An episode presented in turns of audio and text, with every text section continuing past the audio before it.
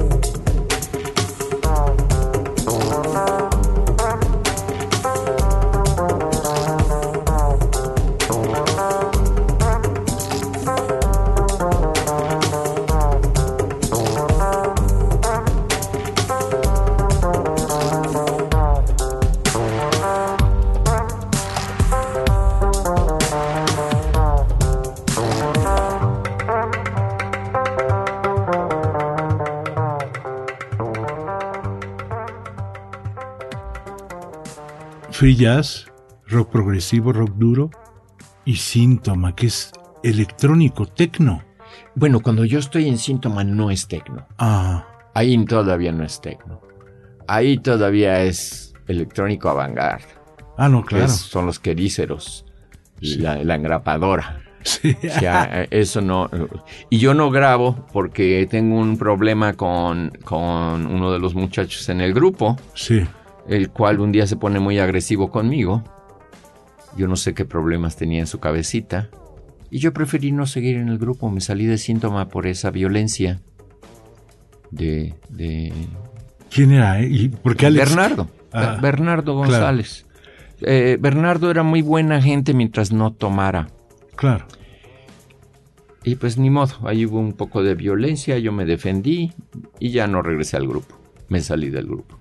Pero tu relación con Alex... Con Alex nunca, nunca se deterioró. Yo siempre lo considero un buen amigo. Sí, Alex Ice and Drinks. Ice and Drinks, sí. Entonces me salgo de, ese grupo y formo otro grupo yo que se llama Broken Heart. Sí, además. Con Carol McGuire. La, la, Carol, o sea, Humberto Álvarez. Yo los vi en la Gandhi. Sí. La Carol, tú, el baterista, ¿cómo se llama? Ah, Tizoc. El Tizoc. Aunque cuando, cuando, cuando Humberto entró al grupo, Sí. entra en mi lugar. Ah, Yo me fui a vivir a Estados Unidos Ya, desde esa época. en el 82, a finales del 82. Entonces yo me voy a vivir allá y, y entra, entra Humberto en mi lugar. Claro. Pero el grupo ya habíamos tocado con la formación, con Tizó, con Carol, con los, con los, los marimbistas, conguistas, este, y, y yo invité a, a Fabián a que entrase al grupo, Fabián, ¿qué? eh, Fa- a Fabián Reyes. Porque estamos hablando de un Él, grupo... él- él era el bajista de, de, de, del queso sagra- sagrado. Estamos hablando de un momento interesantísimo, Ujú, porque tú ya habías tocado con irlandeses, ujú. y ahora tocas con una inglesa, uh, súper avangar y, y loca, rara. Eh, sí, muy loca, muy rara. Yo la conocí en una fiesta en Polanco. Yo andaba medio loquito, este, andaba ese día yo con dos novias, hazme el favor. Qué loco. Andaba con dos chavas y con las, dos- pues, las dos felices y yo también más feliz. Sí, claro. Andaba con dos. Y me invitan a una fiesta a este, a Polanco y ahí conocí a Carol. Y dejo a las dos chavas y me voy con Carol, hazme el favor. Pero qué indecente era. yo. Juventud Divino Tesoro. Sí, ¿verdad? y, y nos quedamos muy bien y este y resulta que es músico y pues maravilloso. Y este tocaba muy bien el piano cantaba muy bien tocaba flauta la flauta y tocaba saxofón la mujer. Y dije bueno pues maravilloso y empezamos a hacer un grupo y empezamos a ensayar. Mi madre fíjate no tenía dónde ensayar en ese, en ese momento y mi madre ofrece su departamento hazme el favor ¿Qué karma estará pagando tu madre? Estaría pagando a Mi tu ma- madre en ese momento. Sí, caray. Qué bendición. No, mi mamá era una maravilla. Era Sí. una maravilla.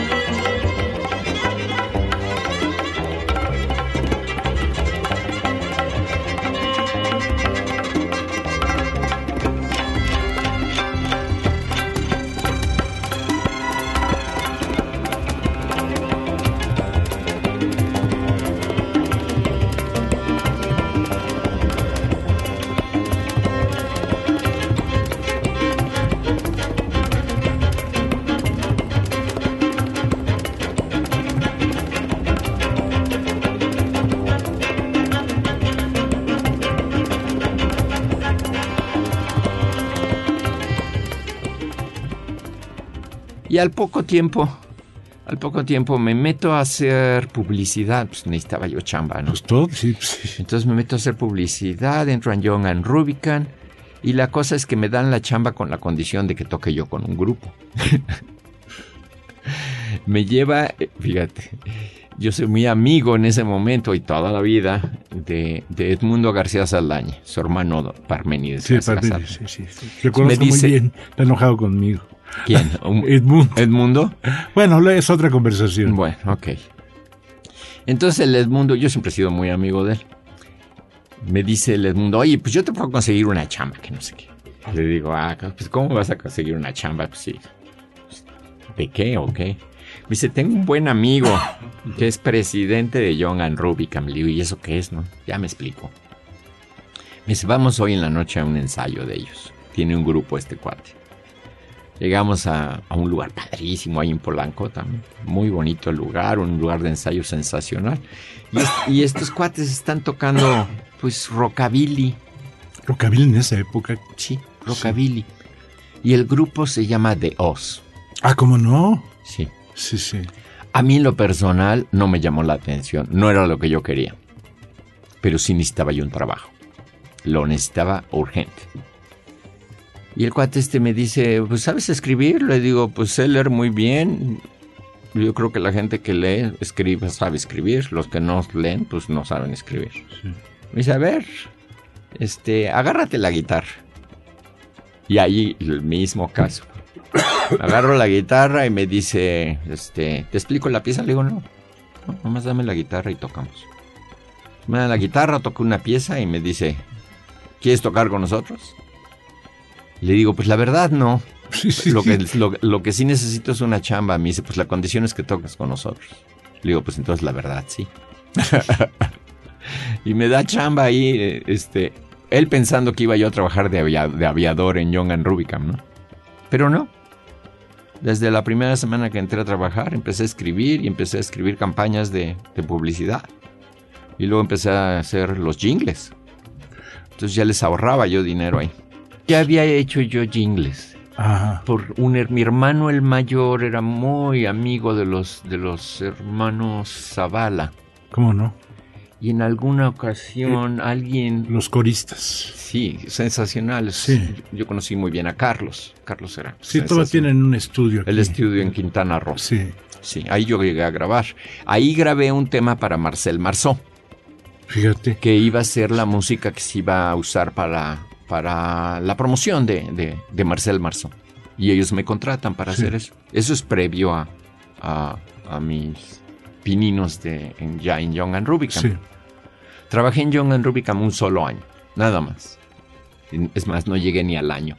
Y, tocando con Dios. Tocando con Dios, cosa que, pues, la verdad no. No era lo tuyo. No, no era lo mío, tocaban muy bien, gente finísima. Manolo Ortiz, no, tengo más que. Descanse, no tengo más que cosas buenas que decir de él y de su familia, sus hermanos, Marcelo, la mamá, todos en esa familia eran. sí, pues pero era un pop muy, muy, muy extraño, ¿no? Sí, para mí lo era, sí. Pero pues era una chamba, me trataba increíblemente bien, me pagaba súper bien. Tenía yo dos salarios. Tenía el salario del grupo y yo era el único en el grupo que recibía salario. Y este, y tenía el salario de Young and Rubicam. Eh, a los 10 meses de estar ahí, 11 meses, decido dejar México. Yo no le veía futuro a Carlos Vivanco en México.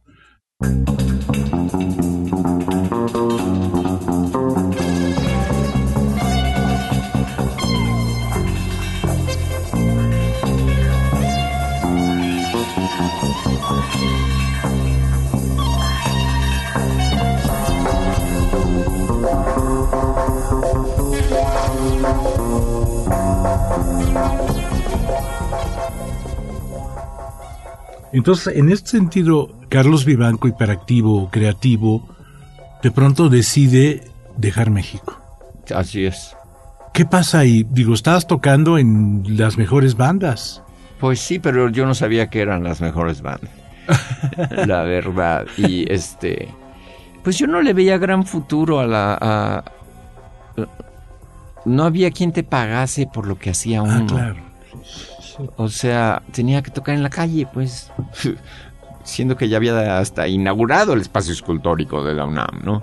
Por ejemplo.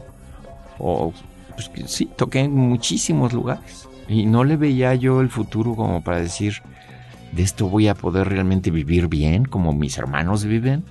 Pues no, no se puede. Muy fuerte. Era, era mucha, mucha la presión. Eh, no veía, no veía no veía claro, pues. Yo dije, ¿en dónde sí hay música y sí les va bien? Pues me voy a Nueva York. No, es una gran visión. O sea, y ahorré el último año que estuve ahí en Royal and Rubicam, ahorré todo lo que pude, vendí el equipo que tenía, agarro mi guitarrita Guild y con eso me voy a vivir a Nueva York. Y llegando me asaltan. es mi bienvenida a Nueva York. me asaltan y este... ¿Se llevan la guitarra? No, no, se llevan el dinero. Se llevan el... y luego Nueva York es carísimo. Eh, horrible, eh, no sabes qué experiencia tan horrible. Y el que me ayuda es un señor policía, buenísima onda. Porque fui al, precinto número 9 a, a, quejarme que me habían asaltado. Y el que me ayuda es un detective. Sí, él me ayudó monetariamente y claro, le pagué y le pagué con réditos y con amistad. Qué bueno. Y ahí, este, estando en Nueva York, toqué con, pues, con muchísimos grupos. El primer grupo era con, con un disque amigo, porque luego me enteré que no era mi amigo, por, por, por, cosas que habían sucedido. Entonces eh, toco con, con el cuate este, no digo nombres, y con una gringa. Y este, tocábamos, ellos no podían ni conseguir conciertos en Nueva York. No podían. Total, yo no sé cómo le hice, me moví, empecé a mover cierro mal y consigo un concierto en 8BC. Era así, increíble.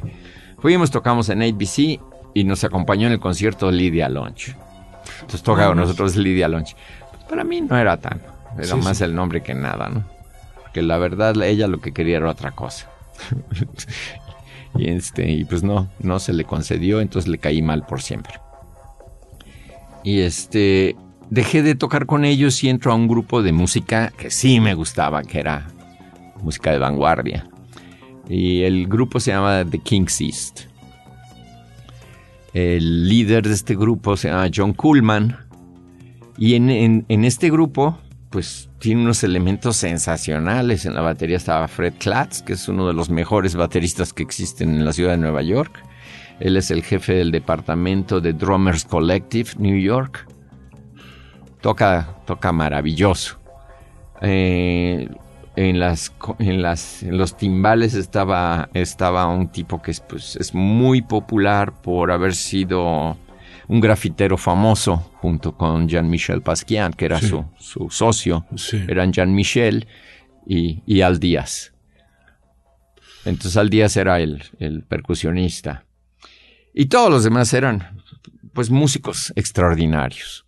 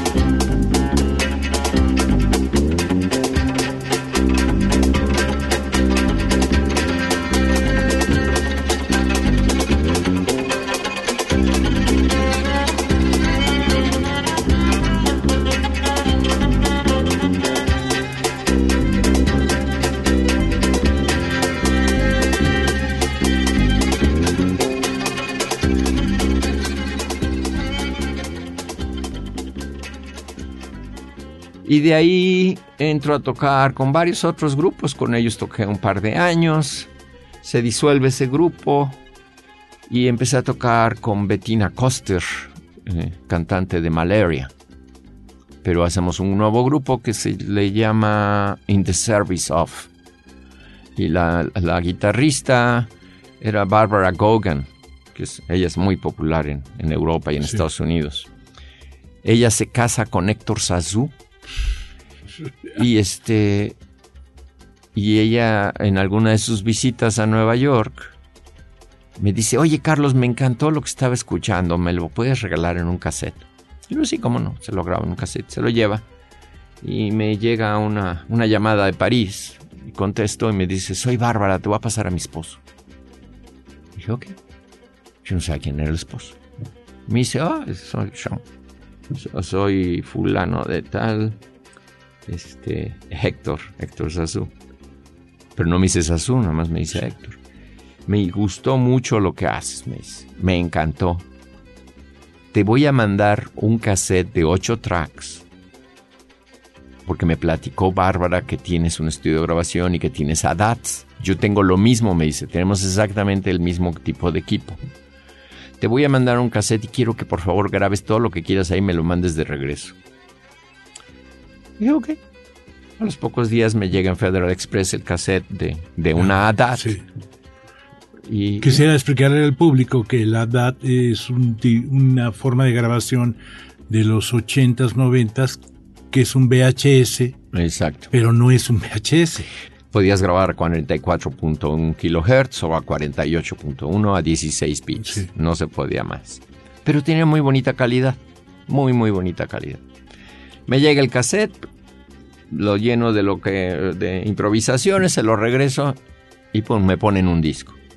Y ahí es donde me entero que acabo de grabar con Héctor Sazú y con Harold Bott.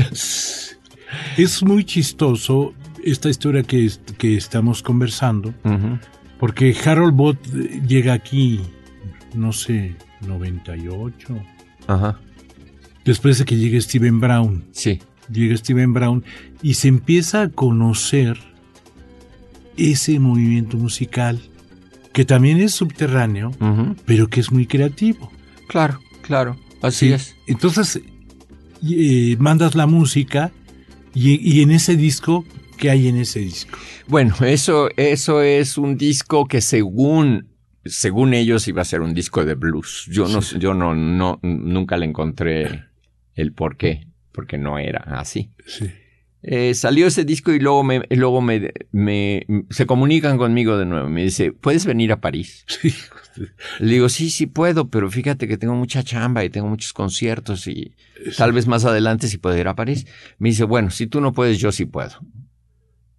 El viernes, eso fue un lunes, llega el viernes a Nueva York y se va directo a mi estudio y ni me pregunta si estoy ocupado. en fin, llega a mi estudio y me dice Héctor, este, vamos a hacer el disco nuevo, ¿no? Le digo, ok, vamos a hacer el disco nuevo.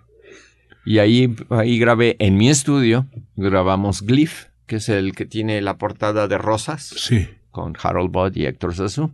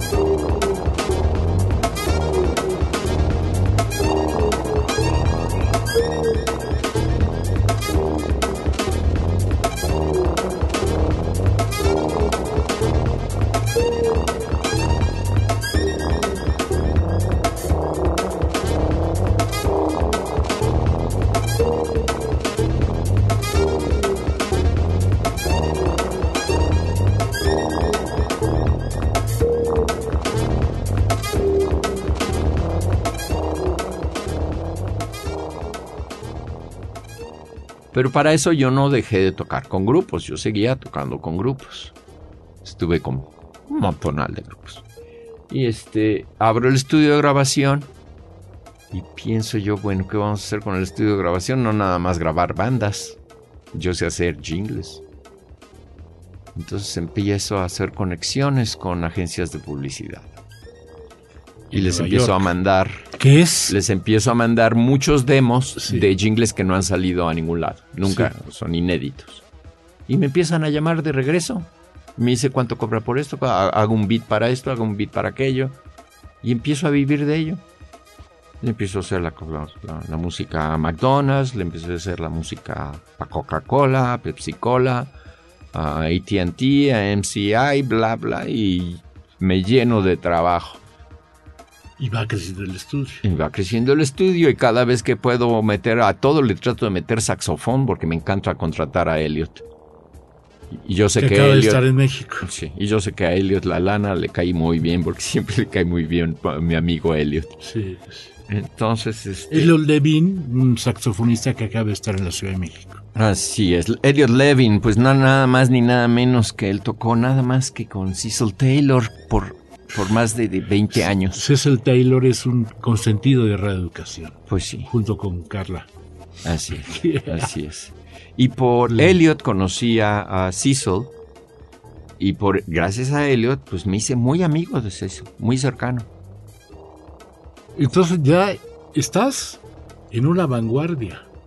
Bueno, pues es, pues sí, pero. Nick Cave y Cecil Taylor. Sí, pero acuérdate que nada más son humanos. Y que si les quitas la ropa y les rapas la cabeza. Sí, sí, sí. Son gente normal. Sí, salía de dunas. son gente normal, mira. Yo sí lo, lo entiendo igual que tú, porque tú eres una persona muy sencilla en ese sentido. Eso no quiere decir que no tengas un ego, pero, o sea, yo alimentando tu ego, conquistaste Nueva York. Recuerda que no fuiste el único mexicano en esa época. No, no, muchísimos, sí, claro. Sí, pero artista, ¿sí me entiendes?